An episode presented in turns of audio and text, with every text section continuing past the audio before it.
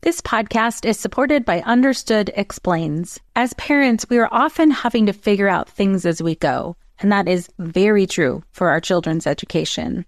And to help you out, I want to tell you about a podcast called Understood Explains. This season is hosted by teacher and special education expert Juliana Urtubey, and she discusses all the things you'd want to know about individual education plans, or IEPs, what they are, why they're needed, who benefits from them, and what to expect when you have meetings with teachers. I could have really used this podcast when my son had an IEP for speech when he was six. I was overwhelmed trying to understand the process and what everything meant. The episode on Understood Explains Does My Child Need an IEP?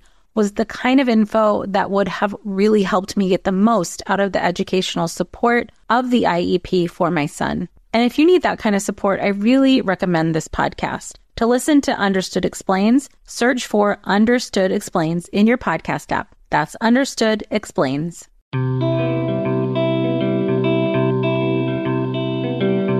Welcome to Mom and Mind. I'm perinatal psychologist and host Dr. Kat. There is more to the story than just postpartum depression. This podcast aims to share it all, from personal stories and lived experience to experts who break down the ups and downs of life from getting pregnant, pregnancy, perinatal loss, and postpartum adjustment to new parenthood. While this is not psychotherapy or medical advice, it is all of the stuff you ever wanted to know about mental health and new parenthood. Hey there, welcome to Mom and Mind. I'm your host, Dr. Kat. In our episode today, we are going to be talking about parental mental health and specifically factoring in fathers. Our guest, Jane Honikman, is the founder of Postpartum Support International. And since then, she has gone on to co found Postpartum Education for Parents, co founded the Postpartum Action Institute, and written several books Community Support for New Families, I'm Listening, A Guide to Supporting Postpartum Families, My Diary, A Postpartum Journey from Pain to Purpose, Postpartum Action Manual How to Provide Comfort, Encouragement, and Guidance to New Families, and her latest, Parental Mental Health Factoring in Fathers, co written with Dr. Danny Singley. Jane was born and raised in Palo Alto, California, and has lived in Santa Barbara since 1970. She has come a long way since she had her first child. She and her husband have three adult married children, eight grandchildren, and a cat. You'll be able to hear from Jane how passionate she is about making sure that we are including all persons in the family system and very especially bringing fathers and their needs to the forefront. You can find Jane's book, Parental Mental Health Factoring in Fathers, on Amazon or on their website, factoringinfathers.com. And on their social media, at Parental Health, on both Instagram and Twitter, they are constantly sharing bits and pieces from the book, as well as a free infographic that they have on their website that you can download and share with your providers, share with your partners to let them know what father's mental health needs are during the perinatal time. So let's dig in and talk with Jane. Welcome, Jane. I'm thrilled to have you with us. Hi, Kat. Good morning. It's lovely to be with you. I am really excited to talk with you because you really do bring the full arc of all of the movement in perinatal and parental mental health, beginning in maternal mental health and PSI so you you have such a depth of knowledge and experience, and um, I'd love to hear a little bit more and have the listeners hear a little bit more about how uh, this uh, your your path started. Oh, it's a pleasure to uh, sort of rewind my brain and talk about the past. I love to do that. It really all begins with always wanting to be a mother and wanting to be just like my mother, who was my role model during the 1950s mm-hmm. and very traditional, except that she was a feminist, and I was uh, raised with a awareness that men and women should be equal, but they weren't, certainly not mm-hmm. during those early years. So I was set up for going to college during the 60s and really being impacted by social change. There was so much going oh, on in America, around the world, but particularly for me, on the streets where I grew up and in the college I attended. And I was, you know, sensitive to what was going on in terms of inequities and needing to make things better. Uh, but that fit into my fantasy still of wanting to marry and have babies and stay at home and do all of that good stuff. Well, in the 60s, I met my uh, to be husband. The summer before I went overseas and to be a student in the in Denmark. And what happened is that we did the big no-no in those days. The social uh, acceptance mm-hmm. of pregnancy before marriage was absolutely forbidden. So when I went off to Denmark, I was actually pregnant. And then, of course, I had to relinquish the baby for adoption. And my whole life turned upside down. But I was in, in a state of what's called denial, and the ignorance around the whole thing was profound. And of course, I did end up coming back. My boyfriend and I did get married, and we went the route of the traditional buying the house and uh, having the job and trying to get pregnant again and all of this. And we did, but then it's like what fantasies do to you is just set you up for disaster, mm. especially when somebody like myself who's had some kind of a trauma like that and is in complete denial. I mean, they never mm-hmm. talked about it. It was so forbidden topic. And I've played along that this our, son was born in 72, our first born 66, and then we had another daughter in 75.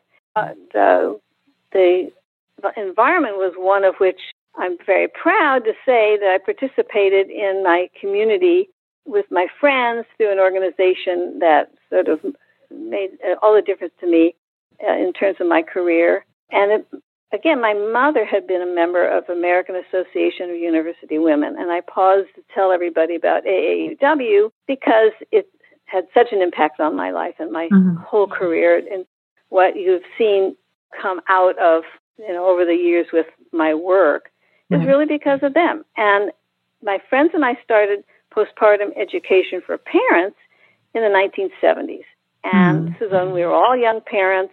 And notice I'm going to say the word parents because we were all feminists and we did not want to just be known as mothers. In fact, we used to say, I'm not just a mother, you know, I'm a parent and I, you know, the, the movement was have the fathers in the, the birth room delivery. They need to see us in labor. They need to be equals with us. And so you can see that that was sort of setting the stage right. for what evolved for me. It's never been just about women. It's never been about just mothers. It can't be because we know that there was a sperm that got us pregnant. Right. And we we felt rather strongly about the fact that there was um, this change was happening. And again, it was all happening around so many other things, yes, childbirth education and breastfeeding and the learning about our bodies. We had mm. no clue.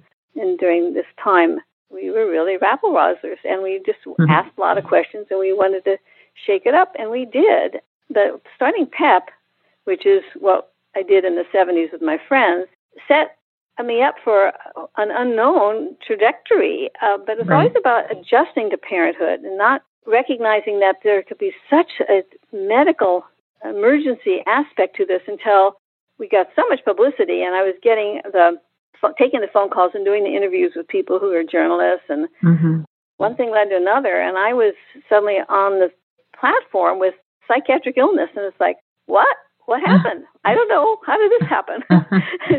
but I was all about learning and taking a day at a time and loving it. Uh, again, promoting the idea of peer support because none of us who started PEP had any any background in the medical field, the mm-hmm. psychological field, not anything like that. We, in fact, my background is the opposite. I'm a sociology major, mm-hmm. so I always saw this as communities should get together. We can be better and stronger if we can do this together and share our experiences. So that really mm-hmm. molded me. And AAUW gave us the money. We had a grant to start PEP, oh. and then I got a grant as an individual to study what was going on in the field of postpartum education for parents around the United States.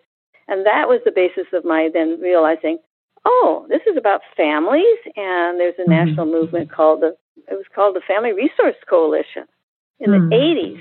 And then I met the founders of Marcé Society. and in 1984, I was invited to talk about PEP as a community response, a system of action, it was called um, at their first meeting, and it was like throwing me into the fire den. I had no idea right, what I was doing, who these wonderful people were, and they came from all around the world. It was held in California, so it was easy for oh, me nice. to get to. And my eyes were just so big, and I was pretty much groomed to start seeing the world of parenting in another light.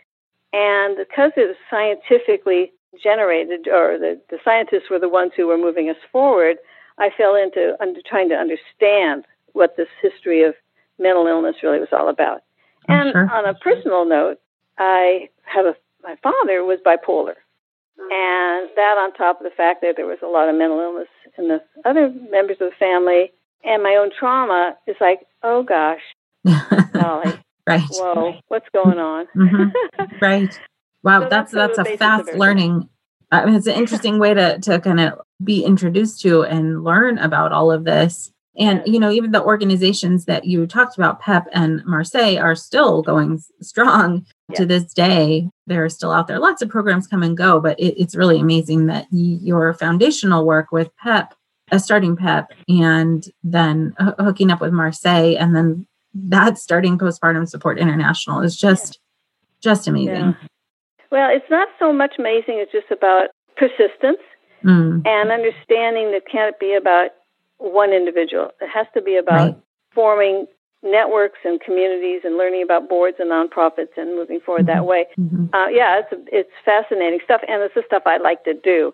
I'm mm-hmm. not a mm-hmm. clinician. I think that's an advantage. I am a lived experience. That's an advantage. I'm also love love to learn, but I also am very curious. I'm kind of obnoxious. I mean, I would show up at these meetings and they'd they'd say, "What are you doing here, Jane? Mm-hmm. Why are you back?" It's like, yeah, well, good actually, for you. I'm not going away. I love that. Good. That's great, and that that is what it takes. I think you know for people who are passionate about something, you know, trying to convince other people that the you know that your passion is is equally important and that you need to be there and that you should be there and that oh by the way they should be passionate about it too yeah uh, yeah that's moving forward enough.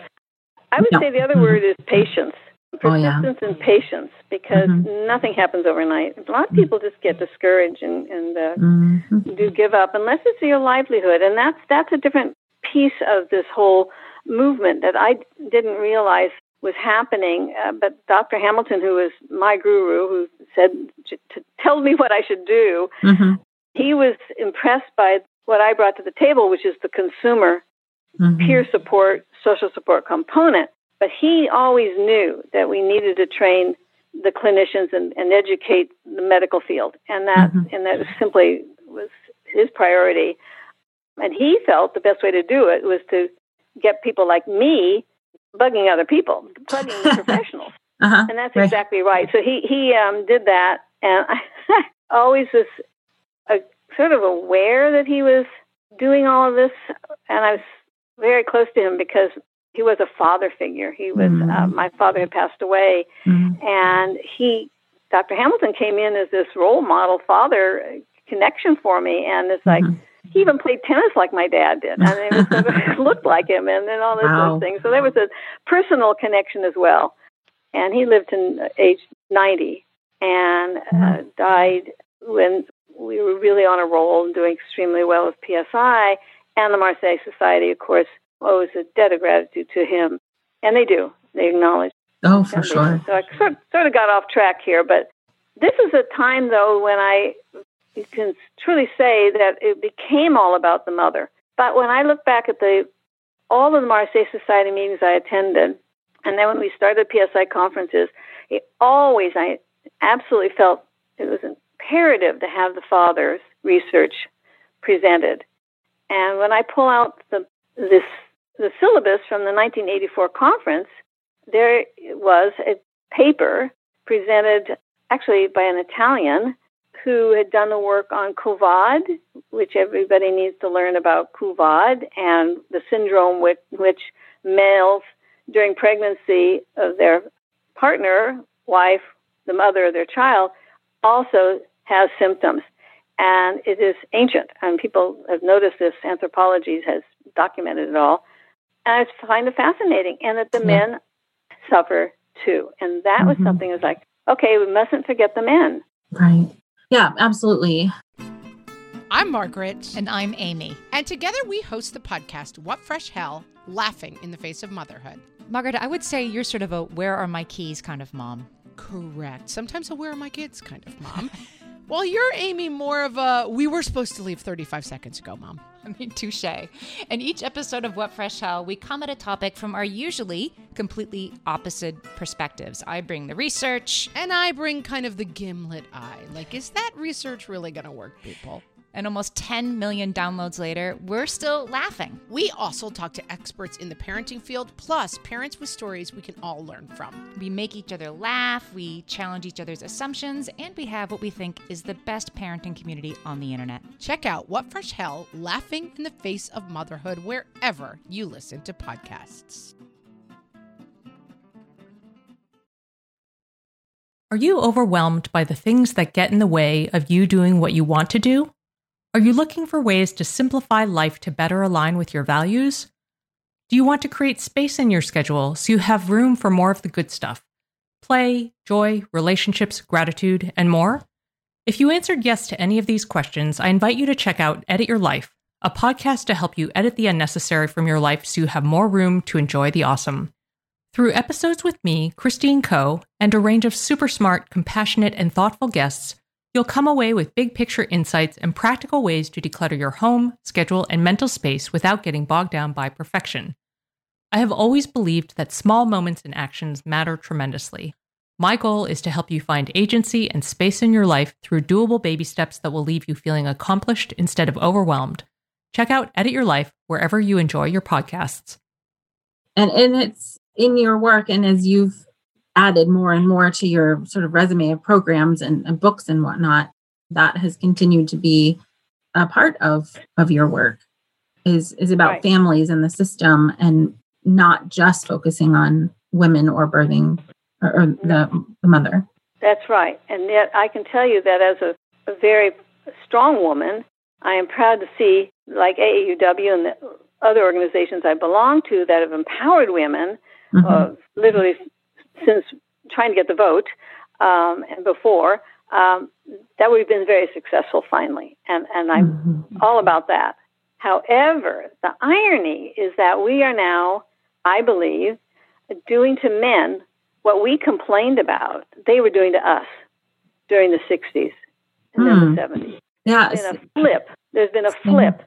And yes, there's inequities still, and there's horrible abuse and, and all sorts of things that we know we need to talk about. We, you know, the Me Too movement has done very well with doing that.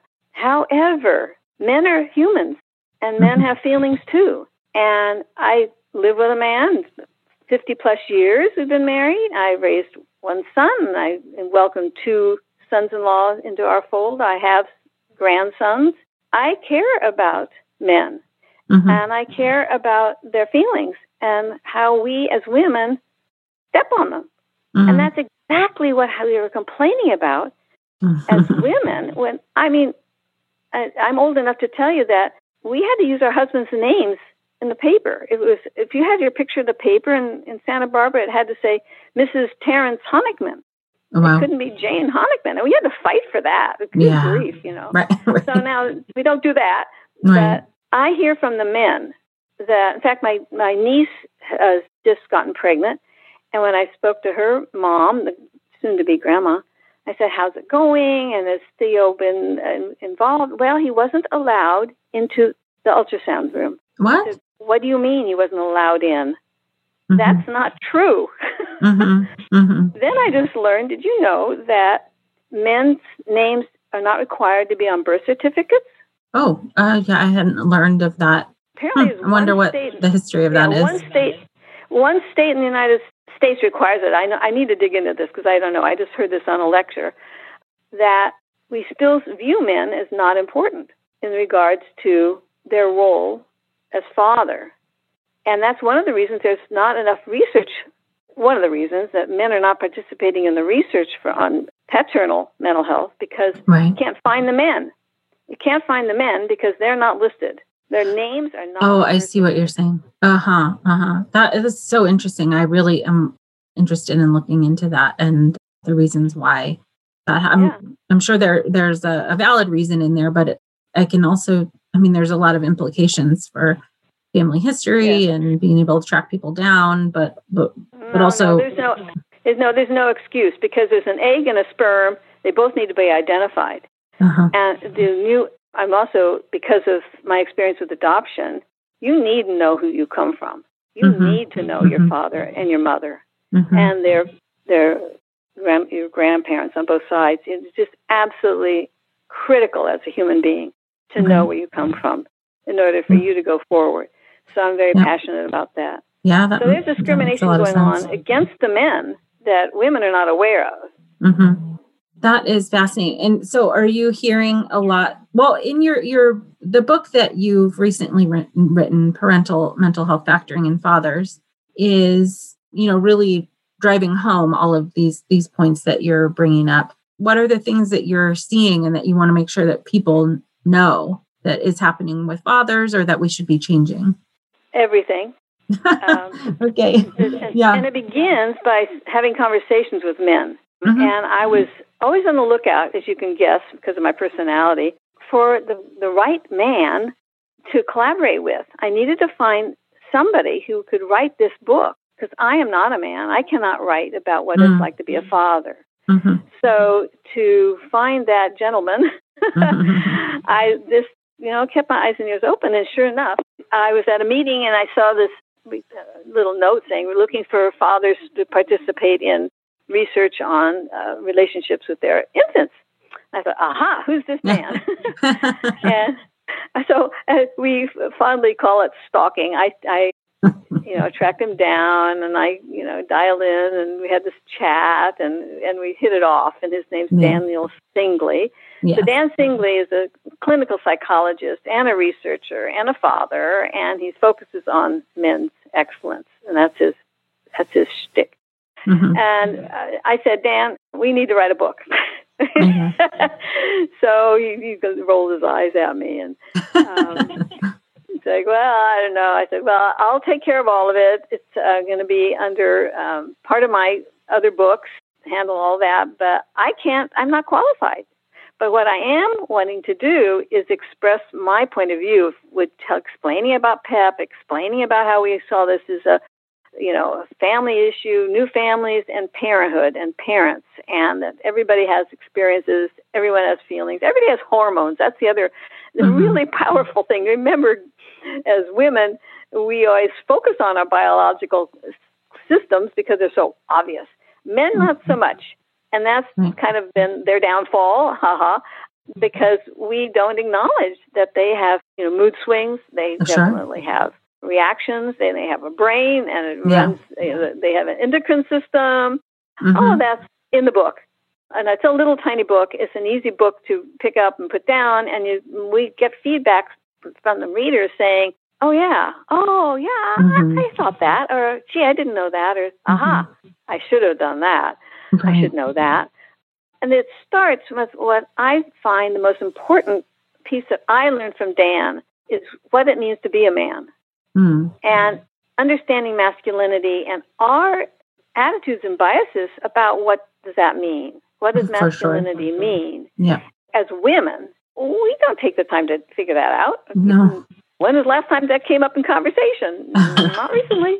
And I, that's the core of the book is to start understanding that. And Dan lays it out very nicely. And, and uh, this whole field of paternal mental health is around understanding these shifts from men today generally had no role models at all. I mean, right. I started this conversation by saying my mom is my role model. This is who I right. wanted to be like. Mm-hmm. Men today struggle, and they call it precarious manhood. I mean, precarious fatherhood, but precarious because you're not sure where I'm fitting in with all this. Right. Society sure. says oh, like I did with my husband, you're going to be in the delivery room. You're going to see what you did to me, and you're going to see this baby come out, and he's going to be your baby too. Right. And you're going to change diapers. Mm-hmm. We have those expectations as women to make this an equal partnership, unless you're in a culture where you actually put down the man. And mm-hmm. there are parts of the world where we have the other way around that men want nothing to do with this process, and that's mm-hmm. their cultural prerogative, and that's the place. But if we're as as women in America saying in the west, west western part of the world saying no, no, the men need to be involved too.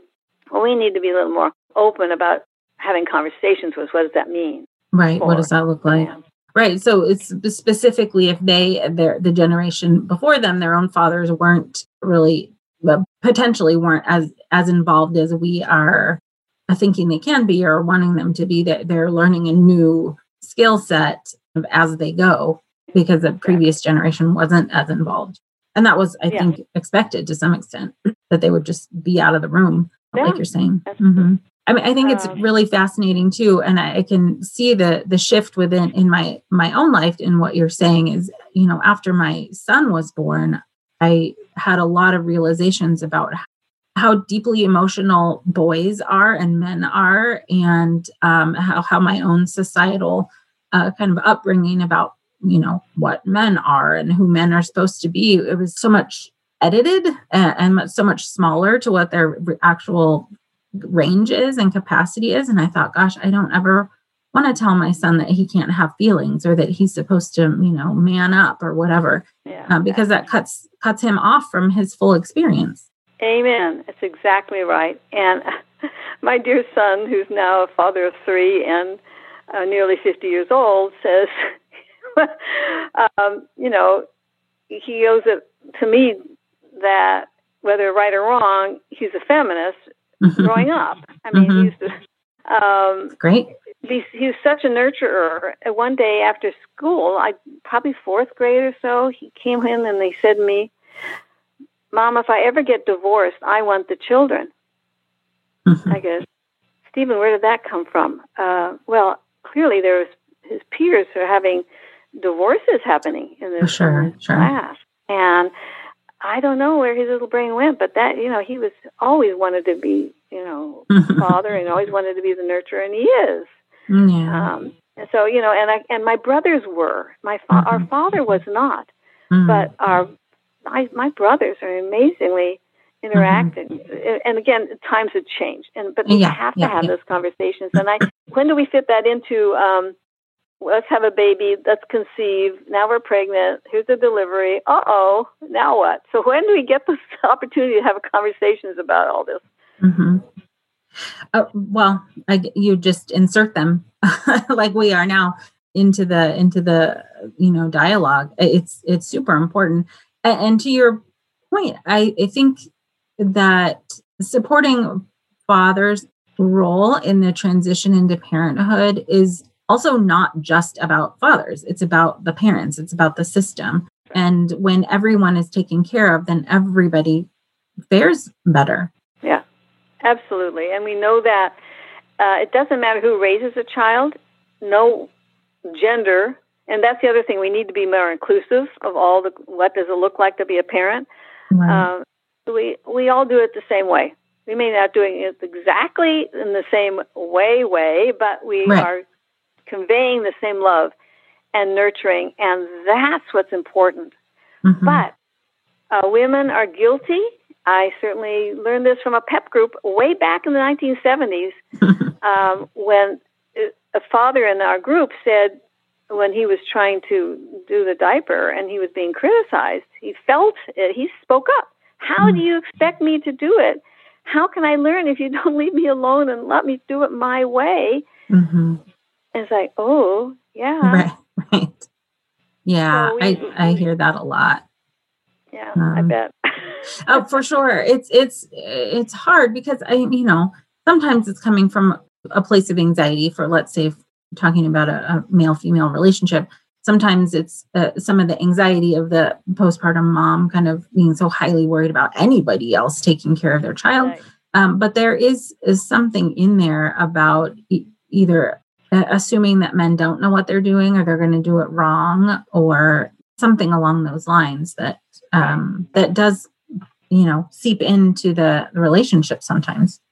It really does. And and uh, we um, just it's about being mindful of course about all of these things but it's so and maybe slower i mean not, not done doing it your way it doesn't mean it's wrong way but I wanted to transition a little bit into what are the signs of depression in men and anxiety sure. in men. We know that the rates are the same, approximately. Um, certainly, the the saying ten percent. I was taught by Dr. Hamilton and all of the Marcé Society way way back that it's ten percent for women. Um, and now we know from the research it's 10% for men. Uh, and it fluctuates, of course, and it has mm-hmm. to do with intensity, the degree of the experience, and the suffering, and then, of course, onset. Mm-hmm. And for men, we know that it's delayed for the men. Uh, and we also know that the greatest risk factor for a man is if his partner, is the mother of the baby, has been depressed. So we know all that. But it takes a different form, and we need to listen to what does it look like for a man to have postpartum depression mm-hmm. and the anxiety and the behaviors that come out of that. And we know that the anger, um, irritability is much more pronounced for mm-hmm. the man. Mm-hmm. And we also need to, that wreaks havoc, of course, on marriages. And that's the other thing that we have, and or partnerships that, again, we don't have time. It would be so lovely during pregnancy, don't you think?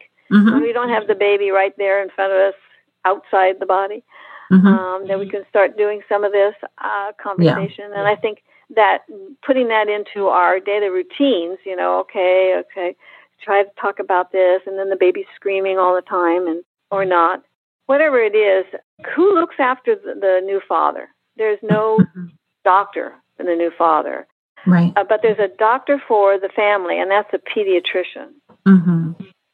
And if you haven't met mm-hmm. and heard David Levine, who's the pediatrician who finally came out, so to speak, mm-hmm, mm-hmm. about his depression right. post birth of his son, it's been seven years ago or so. Um, he really has nailed it. He's done so much to finally get that lived experience out in the open. Right. And he's more believed because he's a pediatrician uh, professional mm-hmm. who, who, as he says, I should know. Well, I didn't know mm-hmm. Um, mm-hmm. in myself. So uh, that's been yeah. important. Yeah, absolutely. I, I agree with you 100%. There is no no specific doctor for the father, and I I, I wish that um, it were more prevalent with pediatricians um, to be looking in on the family, but you know we we have some serious uh, blind spots in our medical system um, and difficulty with siloed care that uh, you know pediatricians are just for the baby but you know in in so many ways. Um, so yeah I, I agree with you. There should be a broader reach and broader perspective in any uh, pairing uh, profession that that interacts with a perinatal family uh, to be right. checking on the whole system. Yeah. Have you have you seen any anything that indicates we're moving in that direction? Oh, we definitely are. We definitely are because um, uh, there are people like Dan Singley, Jane Honikman, David Levine, and, and a wonderful researcher, Shian um, Fisher, who is at a PSI meeting. A couple, uh, several, he's been at several PSI conferences mm-hmm. speaking about yeah. research. You know, there's a whole group, there's a cadre yes. of uh, wonderful researchers. Um, but back to silos. I mean, they're the psychiatrists and they're the the um, medical psych. They're the psychologists. They're you know, they're the clinicians. And there's simply not enough men in mm-hmm. the field. That's really um, true. We, we, really, you know, uh, the the big thing is we've got to be screening uh, uh, men and women. And so mm-hmm. this whole mandate thing, I'm not. I'm anti-mandating because it makes it sound like it's only going to be the woman who should be screened. Mm-hmm. It's not true. And right. the screen in itself is so limited. And uh, David Levine likes to quote what Jane Honikman said to him when we first met. I'd forgotten this, and he said, "No, Jane, you said people lie." And yeah, oh yeah, right. for sure. Yep. And so we have to have conversations again, and it's about be- being comfortable. Well, the obstetrician generally has not had behavioral health training. Psychiatrist doesn't know have this opportunity to get into the wellness piece, right? Um, around uh, developing families until there's mm-hmm. an illness. So it's we've got a really mixed up system unless we start talking during pregnancy. And I think mm-hmm. during pregnancy, there's an opportunity to, you know, we call it education, um, but it's, and people are want to know. But wouldn't it be wonderful if we had many more parent discussion groups going on during pregnancy? Mm-hmm. Um, that's an opportunity that I don't think we're taking advantage of. No, absolutely. Um, well, hey there, busy mama.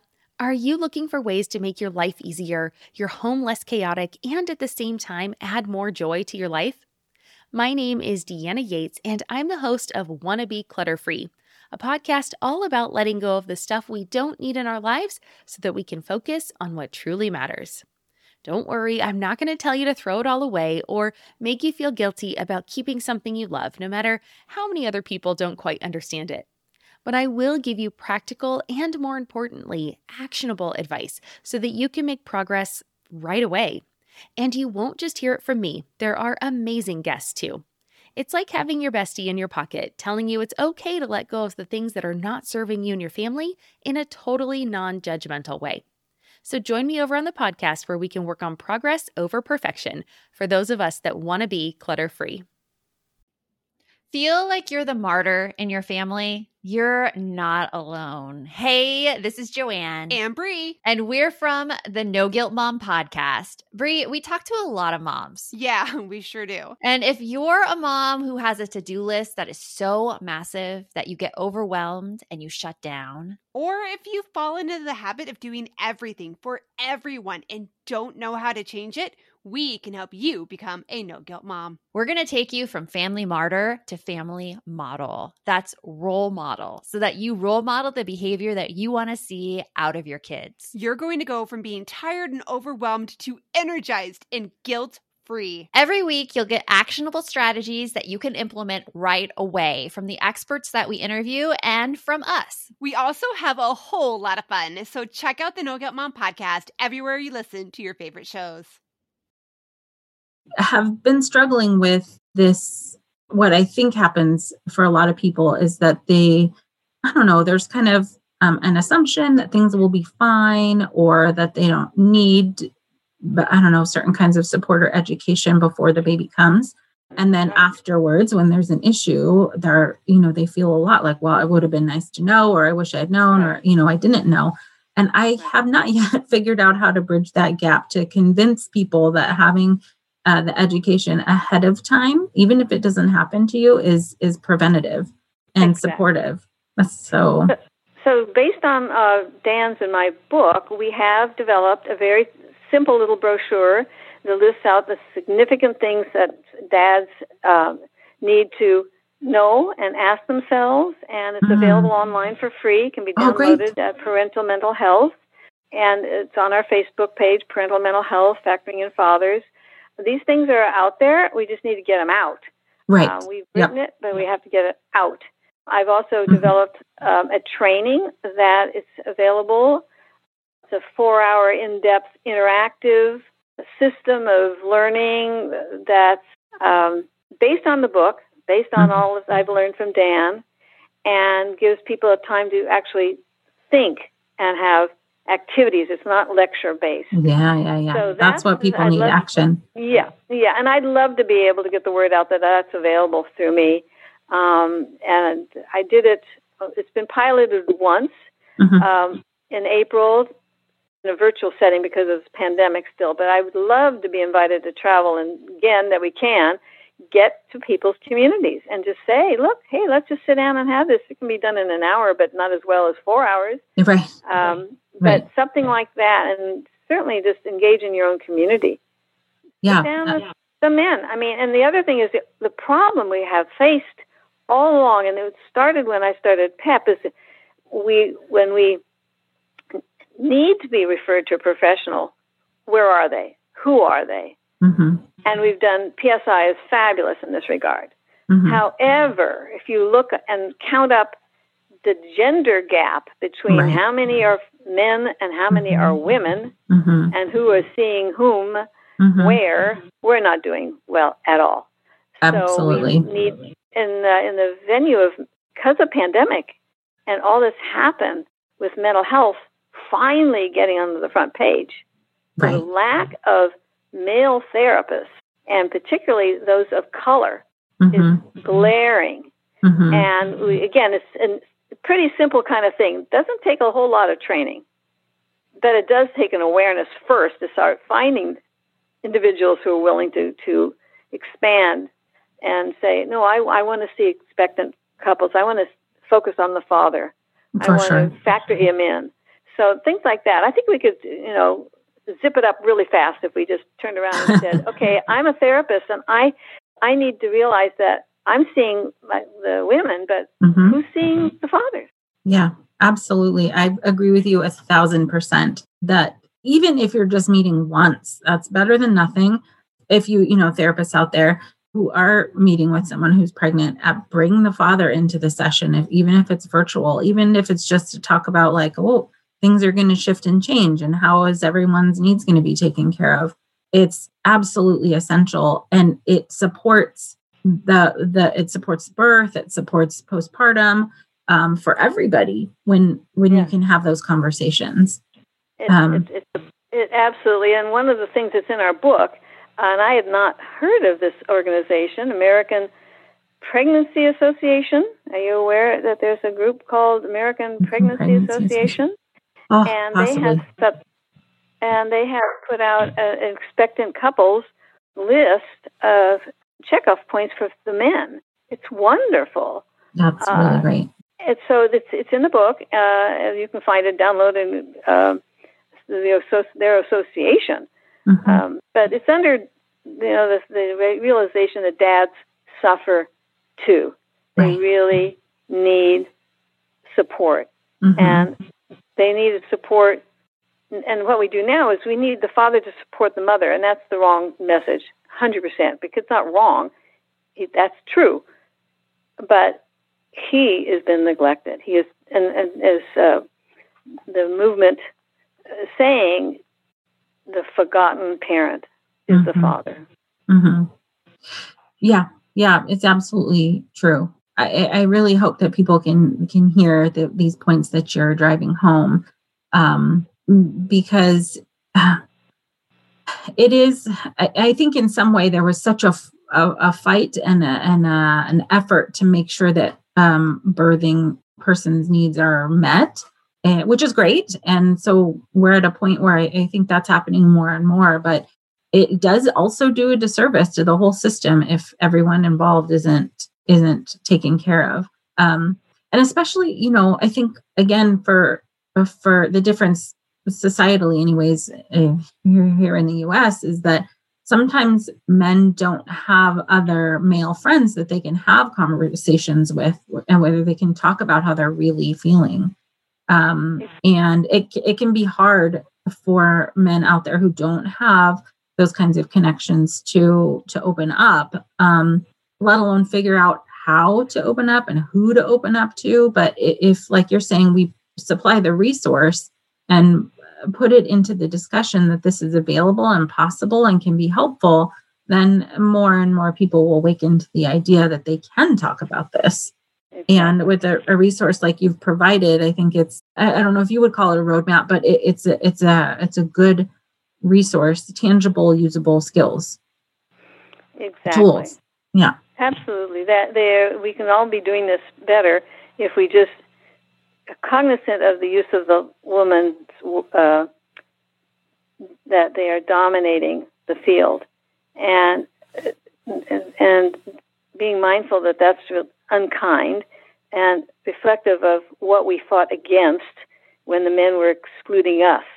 And mm-hmm. if you mm-hmm. can put that in context of um, we we want to be best for all of us, we can do it. We can do. In fact, we can do it right away. It'll be mm-hmm in the old fashioned world of the 60s, it was called consciousness raising. mm-hmm. Yeah. Yeah, I, I agree. I think there has been, I don't know if if it's like a stereotype of, you know, the kind of a, not absent father, but the father who's present but not really helping. And there is a dynamic sometimes that I see for for fathers who are trying to be engaged and wanting to be engaged, who kind of never feel like they're doing it right or or doing enough is sometimes they just they kind of retreat and um and back out and then uh, you know the female partners are get more and more frustrated yep uh, exactly. because it can feel really contentious um and obviously if the the mom or birthing person is a primary caregiver and the father or partner isn't around as much yeah they're not going to have as much practice or as much um, flow uh, into exactly. into their process, um, but that doesn't mean they're incapable. Absolutely, absolutely right. Yeah, so, it's quite a dynamic to to try and um, and you know help people through because it can you know when people are sleep deprived it's really hard to be like you know taking care of each other's feelings when all you want to do is sleep exactly and it's back to um, during pregnancy mm-hmm. ideally before conception i mean wouldn't it yeah. be fantastic Yes. Um, and I think I say there's more of that. There's more consciously, let's get pregnant, but let's wait. And then let's, what are we doing? And there's a lot, maybe there's too much thinking that goes into it. maybe there's not enough spontaneity or just leave things alone.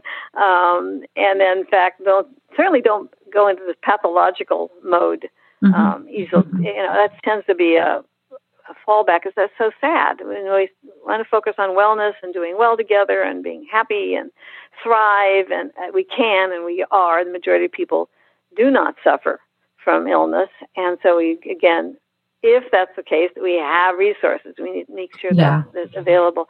And the other piece of that is accepting of help. Right. Um, right. That's not easy. No. But if you set it up during pregnancy, mm-hmm. uh, perhaps that that can help as as, as couples. That you mm-hmm. can look out for each other's needs, but you can't do it alone. There should be extended family and friends around. Mm-hmm. Um, back to you know, people do have men do have their clubs. They do have their social groups. They do have their their groups.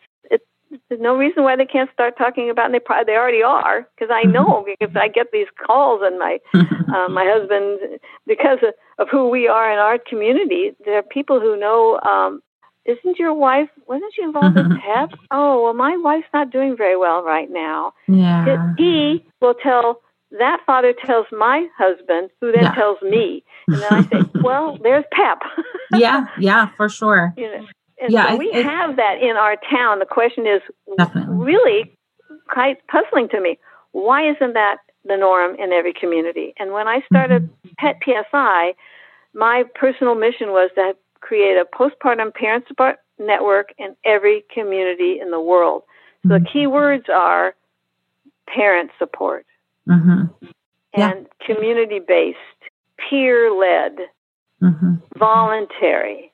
Mm-hmm. So it's the norm. It's part of the culture in Santa Barbara because it's been around so dang long and it doesn't cost anything. And people still come up to me and say, Oh, Jane, you saved my life. Well, I didn't save anybody's life. It was the fact mm-hmm. that we had put a system in place. Right. Right. Yeah. Yeah.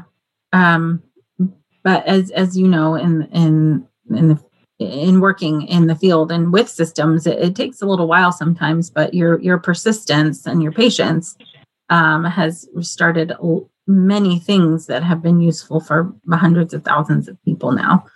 It's um, wonderful. Yeah, it's, it's, wonderful. It's so great. It's just so gratifying and it's mm-hmm. thrilling, and it's, it's so much fun for me to still connect with people. I love it, and I and yet I don't hear from people anymore. That's one of the things about growing older and mm becoming emeritus mm and being you know, not that you're pushed out, mm-hmm. um, it's that you it's right to have a new generation come along. It's mm-hmm. correct to let go your children need to leave the nest. You need to move on. But I'm still alive, and I like to emphasize that I'm still kicking and kind of anxious to, to, see things happen. Um, and yeah. applaud everybody who's doing whatever you're doing. I mean, I'm just thrilled. Right. I'm just thrilled we've come so far, and we really have achieved mountains of progress. For sure. Um, yeah, and this is like the last remaining thing. I cannot think, oh, except for the, I will end on this note mm-hmm. um, that I happen to believe that the word postpartum means forever. Mm-hmm. Once you have decided to be a nurturer of somebody else, you care through your lifetime. Mm-hmm. So I'm now a grandmother of 8 i I'm still postpartum. And people need to understand that means I really care about my family. Yeah. Um, it doesn't go away. And it's not negative. And that's the other piece that's so sad for me to think that the word, when we were so proud when we started PEP and used the word postpartum for the first time in the United States, it wasn't about depression. Right. No, it was about a time of life. And now at my age, I can say, it's, honey, it's still happening. I still care about how my kids are having. And I hope I live to see great grandkids, although yeah. some of my granddaughters are not so keen on having children at all. So it's going to be kind of funny to see what happens. Right. But that's my p- point: is that this is long term. This is an intergenerational. We yes. all care about each other, and this is a time in certainly our country's crossroads that we can all gather around and agree on. I don't think we need to be divided whatsoever. And if anybody wants to take issue with me, uh, give me a call. I'd love to have a conversation. Oh my gosh, I would love to hear that conversation. Yeah, you try and fight this anytime. with Jane Honikman. Let's see what happens. Well, you know, we do. We, you know that I do have a retreat set up in my home in Santa Barbara, yes, and it's called Postpartum Action Institute, and that's available. Shoshana Bennett and I still do that. That's fantastic. And, uh, people are welcome to come to Santa Barbara anytime and hang out. It's a it's a beautiful place to go. So it's I, not bad. We've been yeah, it's not bad. We can talk people into coming pretty easily. so please do that. It's an open invitation, and and and likewise, I'd love to travel. So I'm waiting for my phone to start ringing and saying, "Oh yeah, why don't you come to us and we'll we'll have a conversation about how we can make it even better." Oh, fantastic. Thank you, Jane, for all that you do and continue to do. And your, your passion and compassion is so clear. I hope that you know the people who are listening to this can can feel that and use some of your energy to take this into their communities as well. Hmm, thanks, Kat. I, I appreciate you so much, and for all our listeners for everything people are doing. It's it's a good time to be alive. That's sure, how I want sure. to end it. Sure is. Thank you, Jane. Thank you. If you'd like to get connected with Jane, go to at parental underscore health on both Instagram and Twitter, or look on the website factoringinfathers.com. Thank you all for listening and sharing this podcast with people who can really benefit from this information. And as we keep working, it's imperative that we continue to spread the word and share our stories and involve all parents in the process to parenthood. Thanks so much for being with us. Until next time. Thank you so much for joining us today. Please share this podcast. Together we can support moms and families so that no one has to deal with this alone. Come connect with us at momandmind.com. When it comes to raising kids, there's so much to consider. Things like what do we feed them? When do we feed them? How do they sleep? What does it look like to raise kind kids? How does their nervous system work? How do I keep myself calm? What are my triggers? There's so much that comes into play, and we are distilling all of that information for you at Voices of Your Village podcast, where we bring experts in the field of early childhood and education and psychology and across the board so that you don't have to comb the internet for information you get to show up and hang out and have shame free, judgment free conversations and insights into what it looks like to raise kind, empathetic, emotionally intelligent humans. I'm Alyssa Blask Campbell. I have a master's degree in early childhood education. I'm a mom of two, and I am walking this journey right alongside you doing this work. Come hang out with me at Voices of Your Village, and we can dive into real conversations with actionable tips.